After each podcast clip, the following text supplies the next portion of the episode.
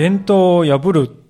ということは、いつの時代にも反発を引き起こすものであります。特にその破り方が過激に聞こえるものであればあるほどですね、その反発の傾向は強まると思うんですね。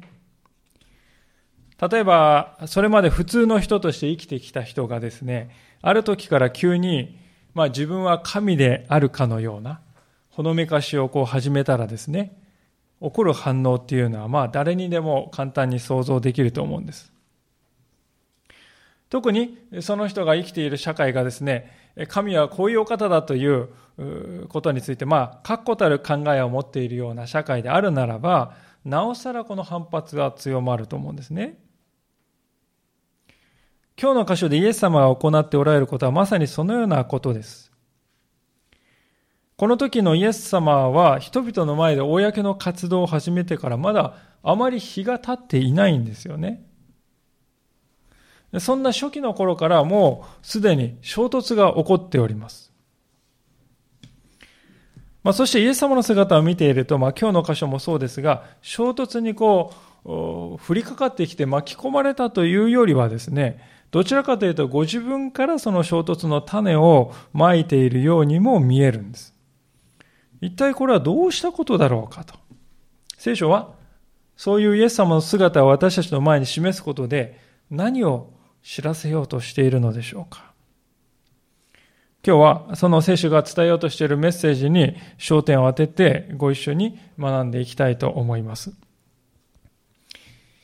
さて、簡単に前回までのところをおさらいしたいと思うんですけれども、イエス様のこの働きはガリラヤ湖の湖畔にありますカペナウムという町で始まったわけです。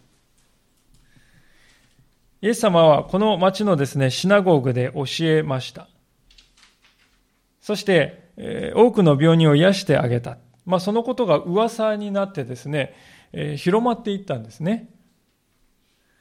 特にザラートという皮膚の病に侵された人を癒してあげたことが一章の後ろの方に書いてますけども、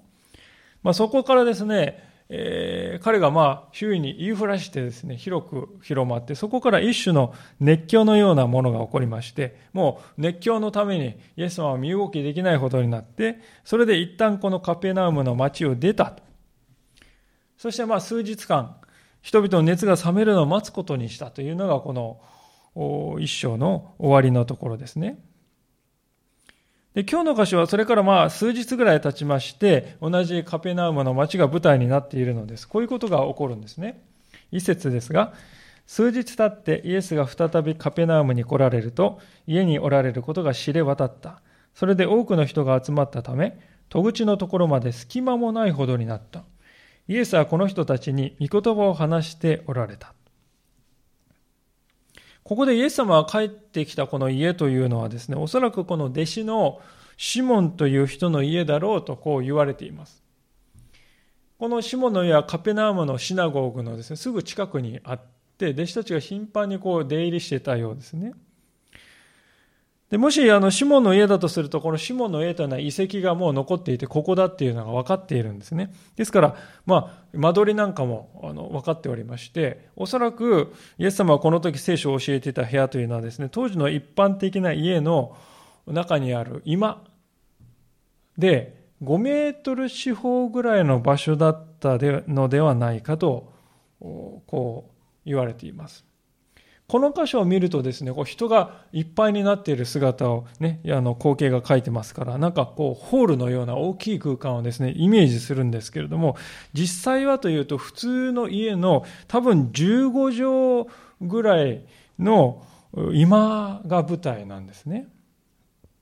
で、そういう広さですから、4、50人もでそこにですね、入ってきたらもう、押し合いへし合いで、隙間もないくらいにギチギチになってしまうんですね。おそらく人々はそこに座ってイエス様の聖書のメッセージに耳を傾けていました。人々は一心にイエス様を見つめていた。部屋にはですね、イエス様の声だけが響いている。そういう状況だった。で、そこで思いがけないことが起こったのでありますが、3節から4節ですが、すると人々が一人の中部の人を身元に連れてきた。彼は4人の人に担がれていた。彼らは群衆のためにイエスに近づくことができなかったので、イエスがおられるあたりの屋根を剥がし、穴を開けて中部の人が寝ている寝床を吊り下ろした。4人の男性が担いでいましたのは、中部という病を患った人でした。この中部というのは、脳卒中とか麻痺、怪我などがですね、引き金になって麻痺することです。体が麻痺してしまうことですね。寝たきりの状態の彼をですね、友達かあるいは親族かが寝床についたままエッサと運んできた。で、この寝床をですね、トイ体のようなものに寝かされていたのを想像する人が多いようですけども、実際はおそらくこの袋のようなものに藁が敷かれていた、非常に簡易そうなものだったんではないかというふうに言われております。で、連れてきた目的はもちろんイエス様に見せて直してもらうためでありましたが、ところが実際にこのシモンの家に来てみますと、そんな大きい家でもないですけどもね、先ほど言いましたように部屋はもう人々でぎっちぎちにいっぱいでですね、身じろぎする余裕もないぐらいだったと。で、そこに男性が4人と、そしてですね、寝床をですね、入れようとしたら、何が必要かといえば、ちょっと出てくださいとね、かなりの人をそこから出して、しまわないといけないですね。当然、イエス様の話もその間中断するんです。それは忍びないと思ったんではないかと思いますね。邪魔をしたくない。とっさに彼らがですね、このぎっしりの部屋を見て思いついた第2案、これを実行に移そうではないかと。それがこの屋根を剥がして、この人を吊り下ろすという方法だったんですよね。皆さん、現代に生きている私たちの感覚からしますと、率直に言ってこのやり方はですね、奇妙ですね。自分の家の屋根を剥がすというならまだなんとかね、それでもちょっと奇妙ですけど、まして他人の家に登って屋根に登ってそこに穴を開けるというのは奇想天外すぎてちょっと理解を超えているという方もね、多いと思うんです。しかしこれはですね、背景が大事でありまして、当時の家の構造を知るとちょっとよく分かってくるんですけども、少しそのことを説明したいと思うんですけれども、ここにおそらくペテロの家を復元するとこういう感じになるというのがあります。ちょっと見えづらいですが、これがね、母屋だと思ってください。ここに横にいくつか部屋が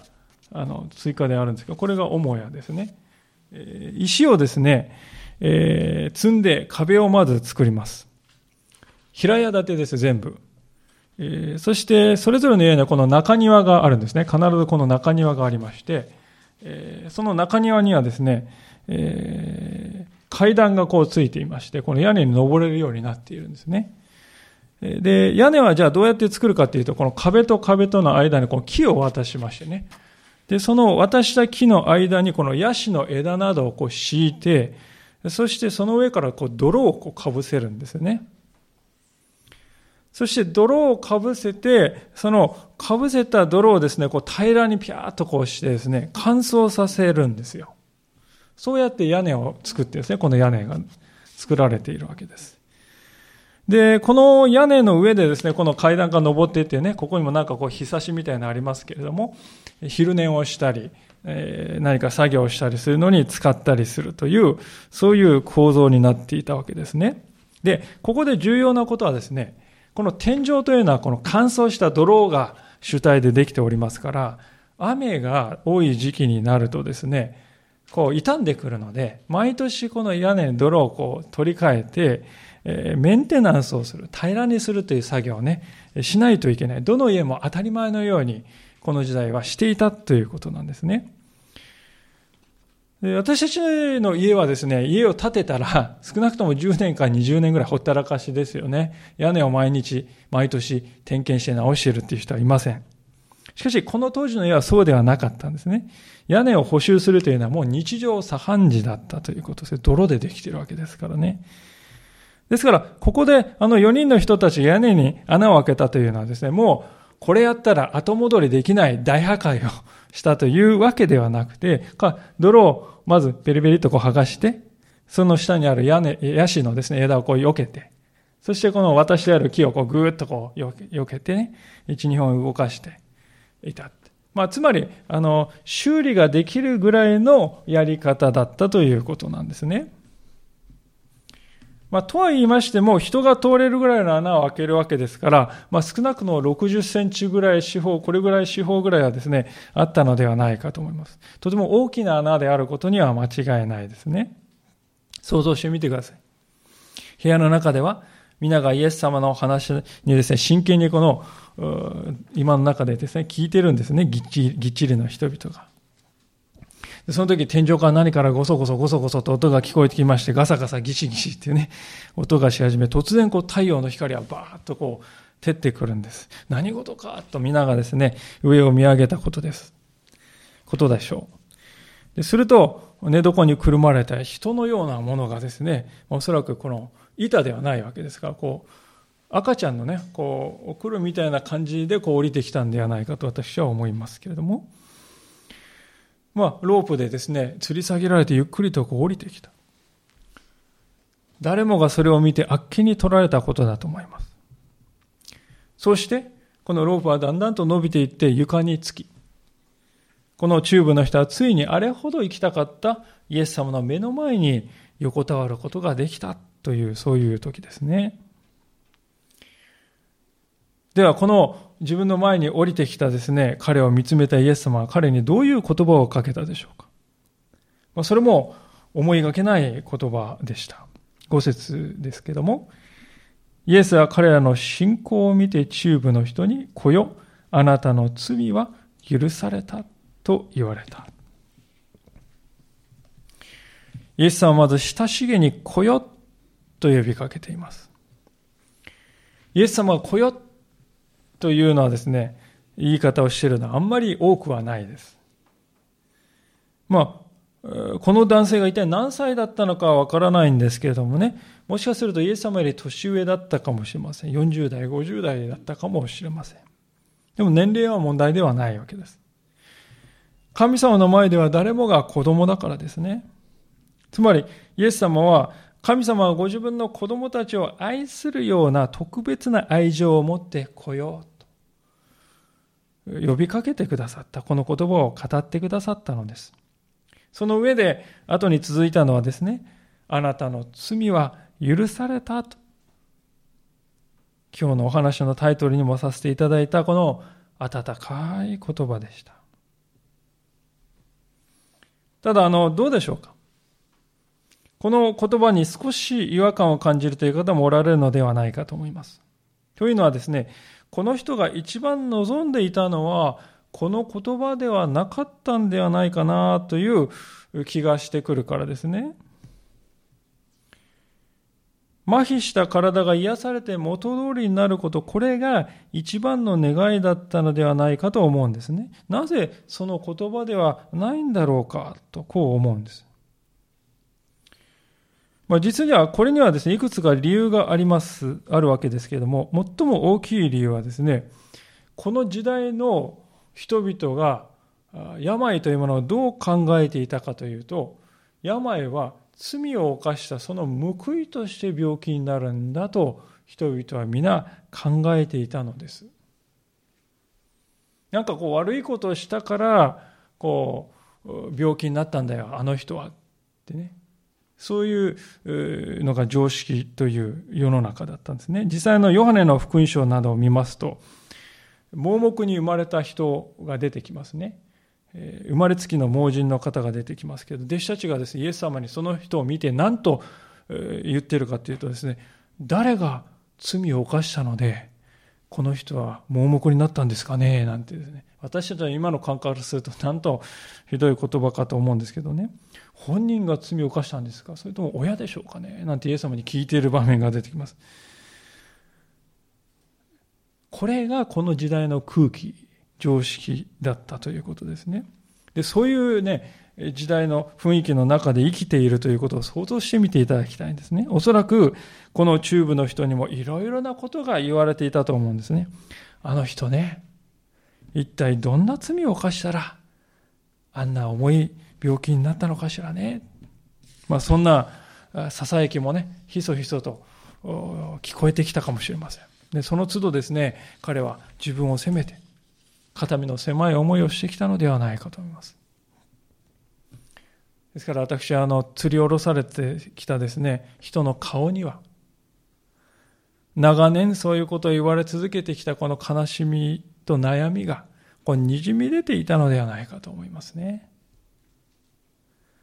今日の箇所を見ると不思議なことにですね、この患者の当事者の人とまた彼を助けた4人の人がですね、言葉が一言も書いてないですよね。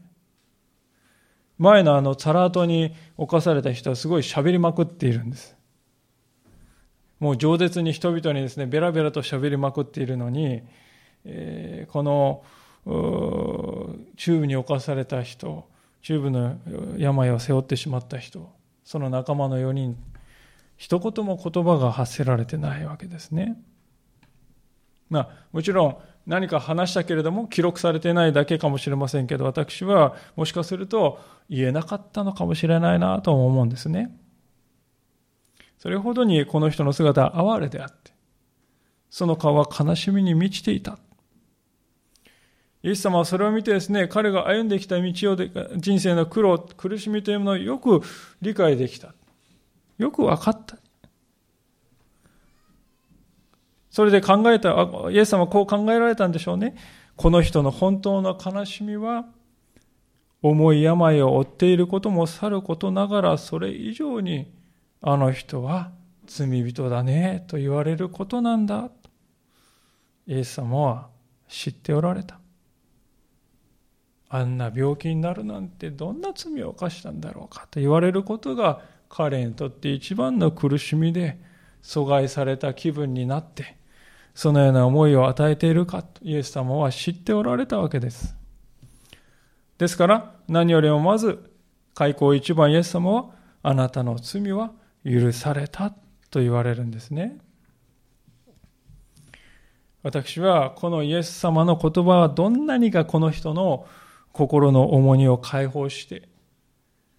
彼を癒すものだったかなと思うんですね。ああ、この方は分かっておられるんだな。私の表面的な苦しみではない本当の心の苦しみをご存知であって、そこに触れてくださるお方なんだな。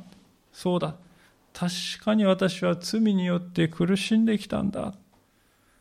それを分かった上で私をそこから解き放ってくれたんだなと、私はこの人はそういうふうに感じたに違いないとこう思うんです。さらにこのイエス様のこのあなたの罪は許されたと開口一番言ったこの言葉にはもう一つ別の意味もあったかと思うんですね。それはどういうことかというと、人間にとって究極の問題というのは病から解放されること以上に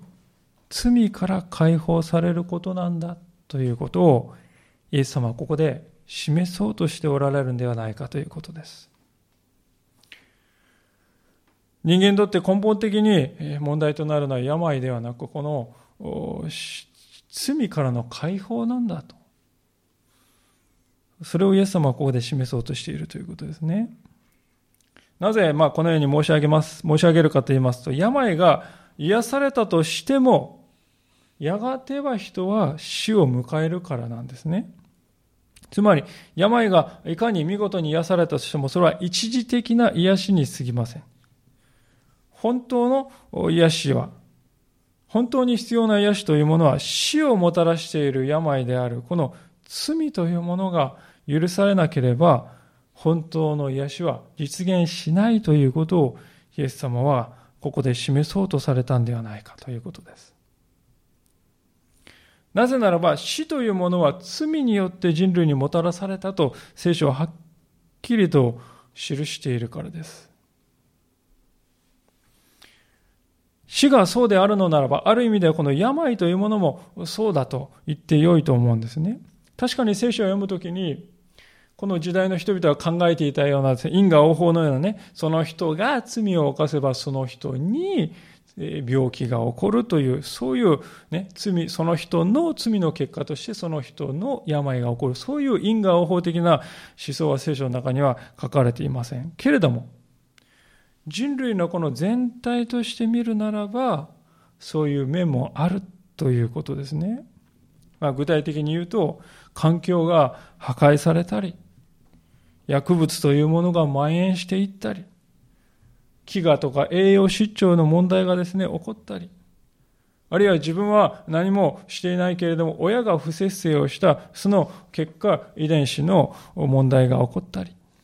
本人の責任ではないんだけれども、社会や人類全体の問題として病が蔓延するということは確かにあるんですよね。私たち、この2019年現代生きている私たちでさえ、原発事故の影響を受けたり、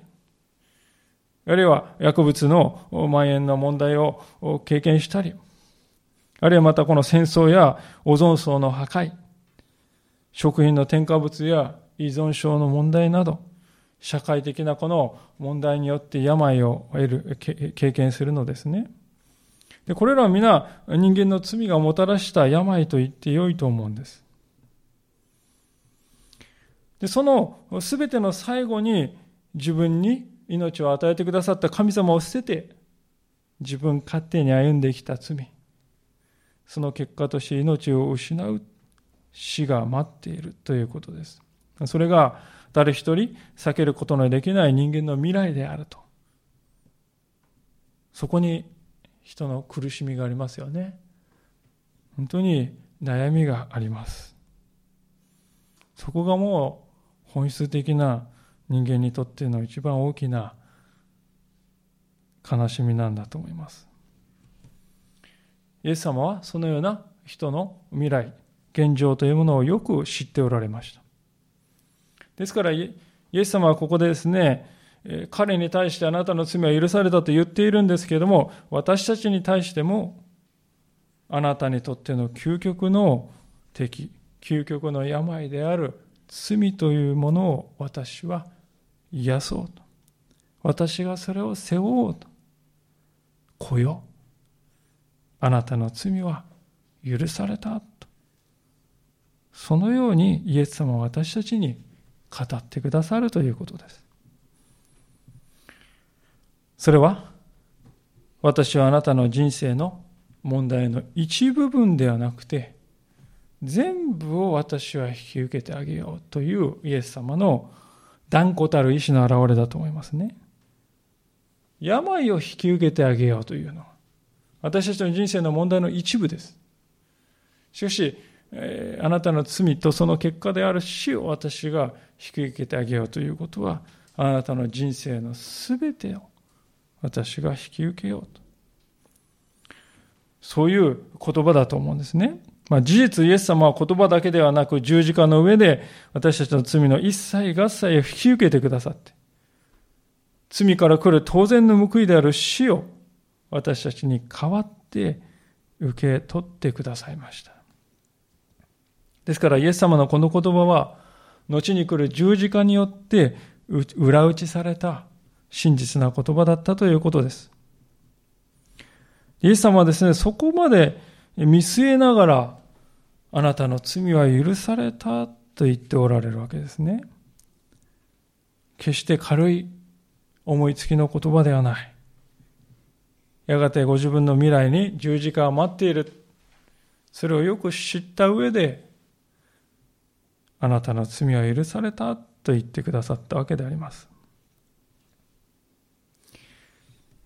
しかしながら、そのようなイエス様の思いを理解しないで非難の眼差しを向けている者たちがその場にいたと聖書は書いております。今日の後半のところでは、その人たちとのやり取りが中心になるわけですけれども、6節から7節を見てみます。ところが、律法学者が何人かそこに座っていて、心の中であれこれと考えた。この人はなぜこのようなことを言うのか。神を冒涜している。神を一人の他に誰が罪を許すことができるだろうか。ここで登場します、マルコは初めてこの敵対的な感じで登場するんですけどもね、律法学者はですね、という人たちですが、この人たちは旧約聖書に書かれている、主に何々してはいけないという、この禁止の命令ですね。それが具体的に何を表しているのかということを研究してね、人々に教える立場、そういう人でした。で、彼らが行った研究の成果というのは、ミシュナーという文書にまとめられてですね、そのミシュナーをですね、人々に説いて回るというのも彼らのこの大事な役割でした。ですから、おそらくそういう彼らはですね、シナゴーグでイエス様はですね、普通の律法学者がやるような、誰それ先生はこう言っているっていう言い方じゃなくて、私はこう言いますっていう、自分にこの権威があるようなね、言い方をした。そういう話を聞いてですね、どんな男だろうか、吟味しなければ。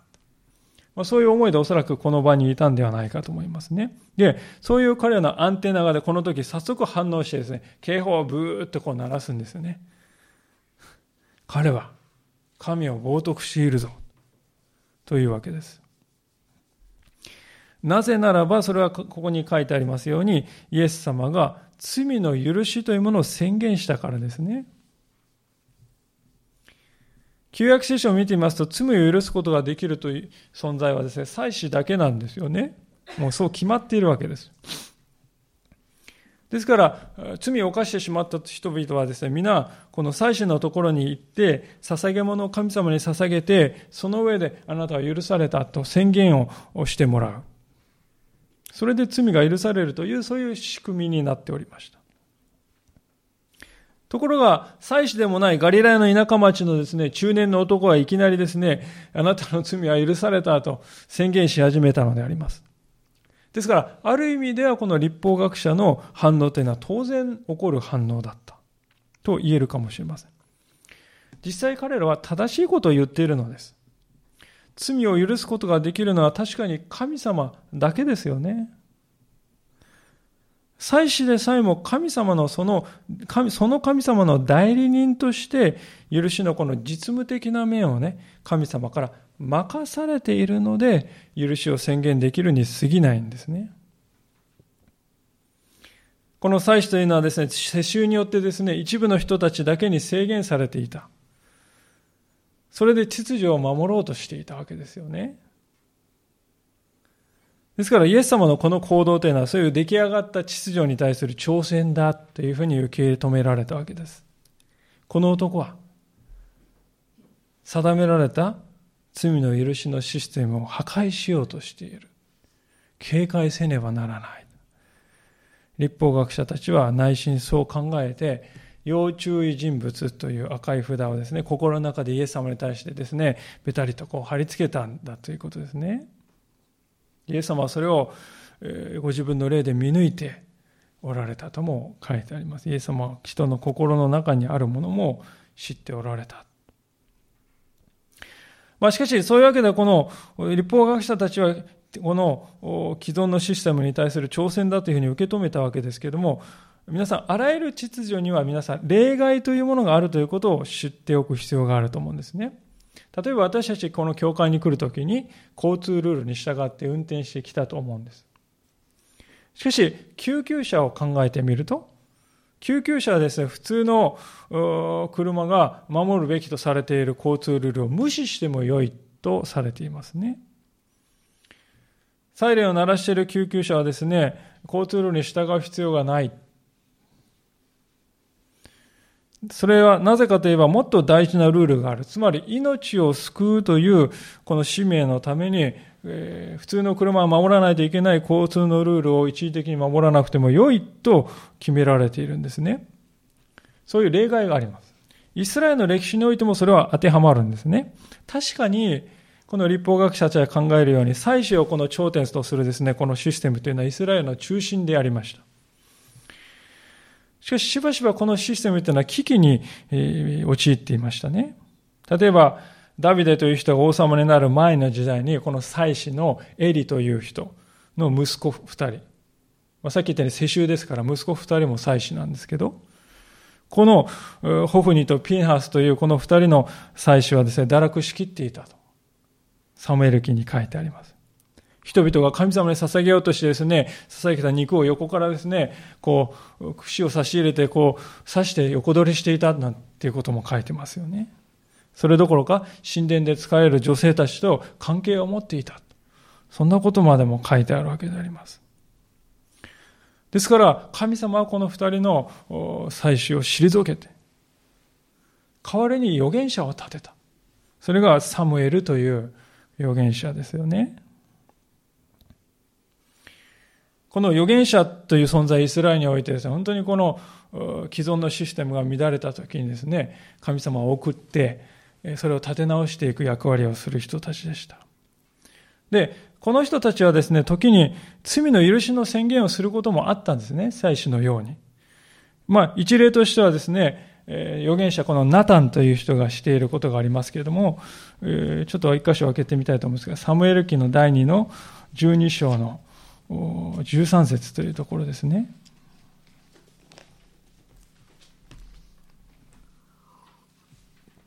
旧約聖書の558ページになります。新科学2017で558ページ、旧約聖書です。サムエル記第2の12章の13節。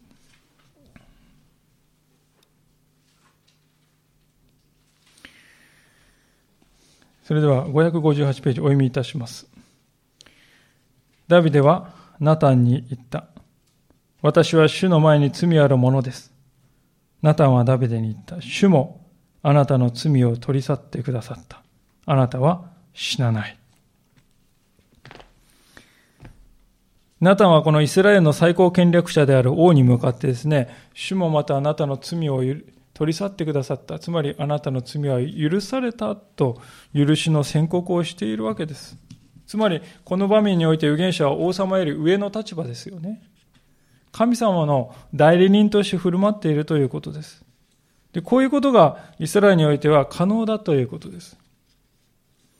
それどころかイスラエルの歴史において預言者たちの働きというのは常にですね、既存のシステムが腐敗したときにはそれを正して社会全体を神様に立ち返らせようとするとても大事な役割を担っていたのです。それは私たちが現在旧約聖書を読むときによくわかると思います。預言書と呼ばれる書物がですね、たくさんありますよね。イザヤ書やエレミヤ書ですね、エゼキエル書、その後に続くですね、小預言書と呼ばれる小さな預言書もそうですね。神様から離れてしまった民を何とかして神様のもとに連れ戻そうとする預言者たちの奮闘がですね、この預言書にはですね、刻々と書かれているわけです。克明に書かれています。ある意味で今日の箇所でイエス様がなそうとしておられることもそのような預言者的な使命であると言ってよいと思うんですね。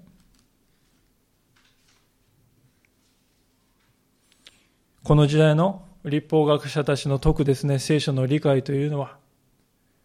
問題を起こさなければよいと、法に触れなければよい、ことなかれ主義の極みですね。ですから人を愛する、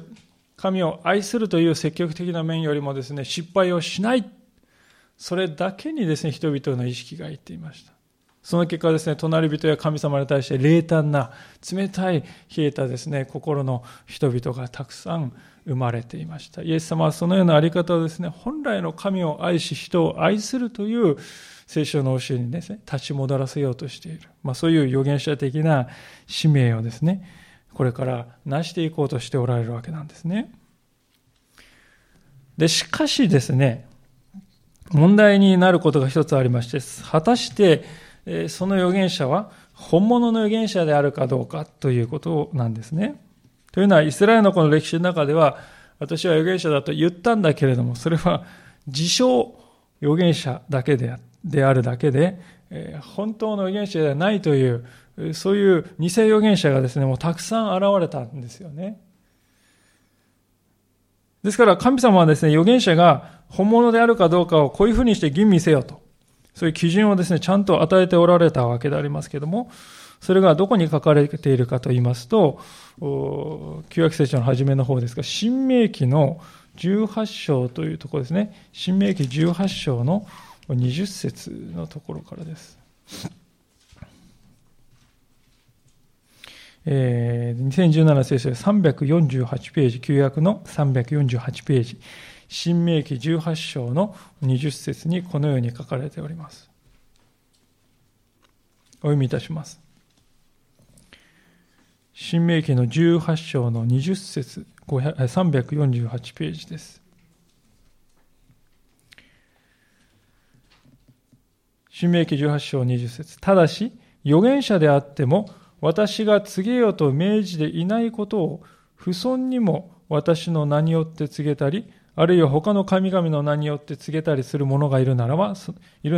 預言者は死ななければならない。あなたが心の中で、私たちは主が語られたのではない言葉をどのようにして知ることができるだろうかというような場合、預言者が主の名によって語ってもそのことが起こらず実現しないなら、それは主が語られた言葉ではない。その預言者が不遜にもそれを語ったのである。彼に怯えることはない。こう書いてますね。重要なのはこの22節、預言者が主の名によって語ってもそれがその通り起こらずに実現しないなら、それは主から出た言葉ではない。そのような預言者は恐れを敬う必要もない。偽預言者であると。そういうふうに書いてあるわけですね。イエス様はですね、ここでに今読んだところに書いてある基準をそのままご自分に当てはめようとしておられるわけです。それが今日のですね、箇所の後半のところで、なされるやり取りに現れるんですよね。マルコのこの2章に戻りますけれども、8節のところからですが、彼らは心の内でこのようにあれこれ考えているのをイエスはすぐにご自分の霊で見抜いて言われた。なぜあなた方は心の中でそんなことを考えているのか。中部の人にあなたの罪は許されたというのと、起きて寝床を畳んで歩けというのと、どちらが優しいか。しかし人の子が地上で罪を許す権威を持っていることをあなた方が知るために。そう言って中部の人に言われた。あなたに言う。起きなさい。寝床を担いで家に帰りなさい。すると彼は立ち上がり、すぐに寝床を担ぎ、皆の前を出て行った。それで皆は驚き、こんなことは未だかつて見たことがない。と言って神をあがめた。9節、イエス様は律法学者たちにどちらが優しいかとね、簡単かとこう言っている質問でちょっとこう理解しにくい面があるんですがね、先ほど読んだこの申命記18章の基準というのに照らし合わせて考えるとよくわかると思うんですね。つまりイエス様はこれからご自分が偽物ではないということ、確かに罪を許す権威を持っているということを今から目で見てわかるように示そうと、そういうふうにしているということですね。というのは、中部で寝たきれの人にですね、あなたに起き上がれ、寝床を畳んで歩けと言ってですね、シーンって何にも起こらないで2分、3分、5分、10分経ったらですね、どうなるかといえば、もうイエス様は笑い者ですよね。さーっと潮が引くように人はですね、あれはこれはもう偽物だ、立ちどころにバレてしまいますね。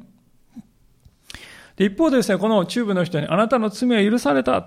言ってもですね、皆さん変化はないですよね。内面のことですから。ですから確かめる方法はないんです。ですからイエス様ではなくてもですね、あなたの罪は許されたと言うだけなら誰でもできるのであります。ですから失敗した時のリスクというものを考えますと、明らかに寝床を畳んで歩けという方がですね、非常にこうリスキーですよね。失敗したらもうすぐにバレてしまいます、偽物だということがね。でしかし、もしこの難しい方がね、起きて歩けって言ってね、この難しい方が実現できたならば、簡単な方は言うまでもなく、できるということでしょうとイエス様は言っているわけですね。律法学者たちはイエス様を見てですね、聖書に照らし合わせて、あの男は冒涜を犯しているって言いました。その同じ聖書を開くとき、先ほど読んだように、偽預言者をこういう基準で見分けなさいという方法をちゃんと教えてくれているわけです。その同じ聖書がね。ですからそれがもし満たされたら、イエス様の言葉を正しい言葉だと認めないといけないですよね。そうじゃないと矛盾ですね。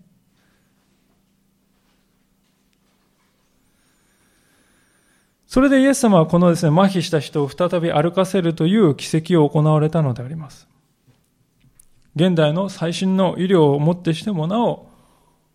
麻痺した人というのを、人を完全に治すということは不可能であります。部分的に一部取り戻すということは徐々にできるようになっていますが、完全にその麻痺を治すということは不可能ですね。ところがイエス様は言葉で命じると皆さん、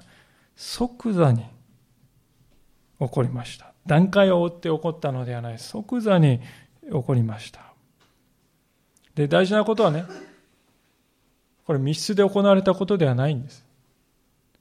数十人の人々が見ている目の前で起こったんですね。おそらく、ですからその中にいた人々はですね、このマルコの福音書が書かれた数十年後にも生きていたと思います。ですからここに書かれていることは嘘を書いたのならば、いやそんな、これは私その現場にいたけどそんなこと起こりませんでしたよってすぐ突っ込まれてですね、消えていくんです。でもこれが残っているということは、その場にいた人々がそれを見ているわけですよね。何十人もの人がそれを目撃している。ですからここに書かれていることは作り話ではなく本当に起こったことが書かれているとわかるのです。そしてこの癒しが本物であるのならば、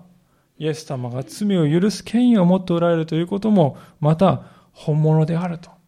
証明されたんだということですね。その意味においてですね、この中部の人の癒しというのはこの人一人が癒されただけにとどまらないんです。歴史を変えるような重大な出来事だったということです。というのは、この中部の人のように誰であろうとイエスというお方のもとに来るならば、そして彼を求めるならば、そのすべての罪を許していただくことができるという、ね、その扉がこの時開かれたんですよ。証明されたんです、それ。ですから、私たちはこの箇所を見てですね、ああ私も安心してイエス様に人生をお任せしていいんだ、この方は私を裁いて断罪して切り捨てて糾弾するお方ではなく、私を受け入れあなたの罪は許されたと言ってくださるお方なんだと、安心してイエス様のところに行っていいんだということなんですね。今日私たちがそのようなわけでぜひ覚えたいことは何か、それはあなたの罪を許された。この中部の人に対して語られたイエス様の宣言は私たち一人一人に向けて等しく平等に語られている言葉だということです。これはあなたへの神様の言葉なのです。主はあなたに対して今日語っておられるのです。あなたの罪は許された。大事なことはですね、これを受け取るということなんです。律法学者たちはそれを受け取ろうとしませんでした。それを拒みました。イエス様が聖書の基準にのっとってご自分の権威というものをはっきりと示そうとして、それを示したにもかかわらず、彼らはその原則をねじ曲げて従おうと認めようとしませんでした。かえって激しく反発して以後敵意をむき出しにして挑戦してくるようになるんですよね。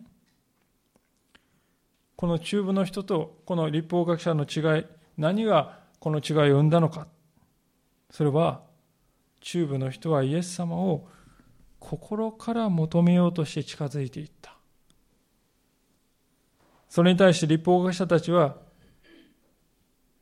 イエス様を吟味してやろうという心で近づいていったからですね。私たちに必要なことは、ですからイエス様を素直に諦めずに求めていくということなんですね。諦めそうになった瞬間ってありましたよね、今日の話の中で。人々がもうぎっしりいっぱいでとてもイエス様に近づけそうにないわ。ここが第一の諦めそうになる場所です。彼らはそこで諦めなかった。天井から行こう。それで屋根に登ったのですね。で、登ったら登ったで穴を開けましたけれども、そこから下ろすというのはまたこれがですね、第二の、ためらいですよね。3メートルぐらいの高さのところから落として、もし落っこちたら何が起こるだろうか、もうやめようと思えばできるんです。でもね、そこで諦めなかった。彼らは天井に開いた穴の縁からですね、イエス様をこうほーって見下ろしてね、それで満足しなかったっていうことなんです。ここで終わっちゃいけない。イエス様に実際に近づいていかないと。イエス様の目の前に行かないと。イエス様と人格的なやり取り、交わりをしないと。それをね、この中部の人本人も4人の仲間たちも熱心に求めて、よしやろう、そうだ。で、イエス様はその彼らの信仰をご覧になって、あなたの罪は許されたと、こう聖書は書いて言われたと聖書は書いているわけですよね。このひたむきにイエス様のところに近づいていこうとする困難があるけれども、それをもう乗り越えてイエス様に近づいていこうとするこの姿勢を、その姿勢の結果、彼らはですね、期待していた以上のものを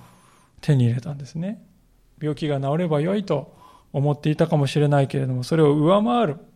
もっと大きな問題、究極の問題である罪をね、すべて許していただく。そして人間にはおよそ不可能と思える麻痺した体の癒しまでも受け取って帰っていく、家路につく。イエス様を心から求めていく人には、このような恵みが与えられるということです。今日あなたはどのような心でこのイエス様を見つめておられるでしょうか。遠く離れた人々の先にいるイエス様を遠くに見るだけで満足するでしょうか。それとも、私はあのイエス様に何とかしてそばに行きたい、私をあそこに連れて行ってほしい、そういう願いを持っているでしょうか。そのことが問われているように思うんですね。私たちの中には、愛する人をイエス様のもとに導きたいと願っておられるお方がいると思います。その方に申し上げたいと思いますけれども、一つの道が閉ざされたとしても、そこで失望しないようにしましょう。第二の道がある。第三の道がある。そのことを求めていけばよいということですね。必要とあれば天井に穴を開けることさえも厭わないという、そういう思い、そういう情熱は大事だと思います。その情熱があれば、私たちにですね、第二の道、第三の道が与えられて開かれていくものです。それは必ず与えられる。イエス様はご自分に近づこうとしてくる人の道を平らにしてくださる、そういうお方ですよね。なぜならイエス様は罪を許し、癒しを与えることを熱くいつも願っておられたからです。そのためにイエス様は命までも投げ出してくださったんですよね。今日の歌詞を見るときですね、一つ不思議だなと思うことがあるんですけれども、イエス様はこの律法学者たちの心の中を見抜いて言われたっていうんですよね。ということは、誰もその場にいる人は聞いてないわけです。ですからイエス様はことさらわざわざですね、なぜそんなことを心で考えているのかって言わなければ、衝突はこの時起きなかったわけですよね。でもイエス様はわざわざなぜそのようなことを考えているのかと言われたことで、衝突が大きなものになっていきました。そしてその衝突の先には何があるかといえば、憎しみであり、憎悪であり、そしてあの男を十字架につけなければならないという、そういう律法学者やパリサイ人たちの憎しみですよね。で、イエス様はあえて分かっていて、そうなることを知っておられた上で、ここで歩みで直面しておられるんですね。私は、これはイエス様はもう初めから、ご自分の命を与えるということをよく理解し、覚悟した上で、私たちに許しと愛を与えようとしておられるということ、その証拠だなと思うんですね。私たちはこの主に期待して、どこまでも共に歩んでいきたいと心から願います。お祈りをしたいと思います。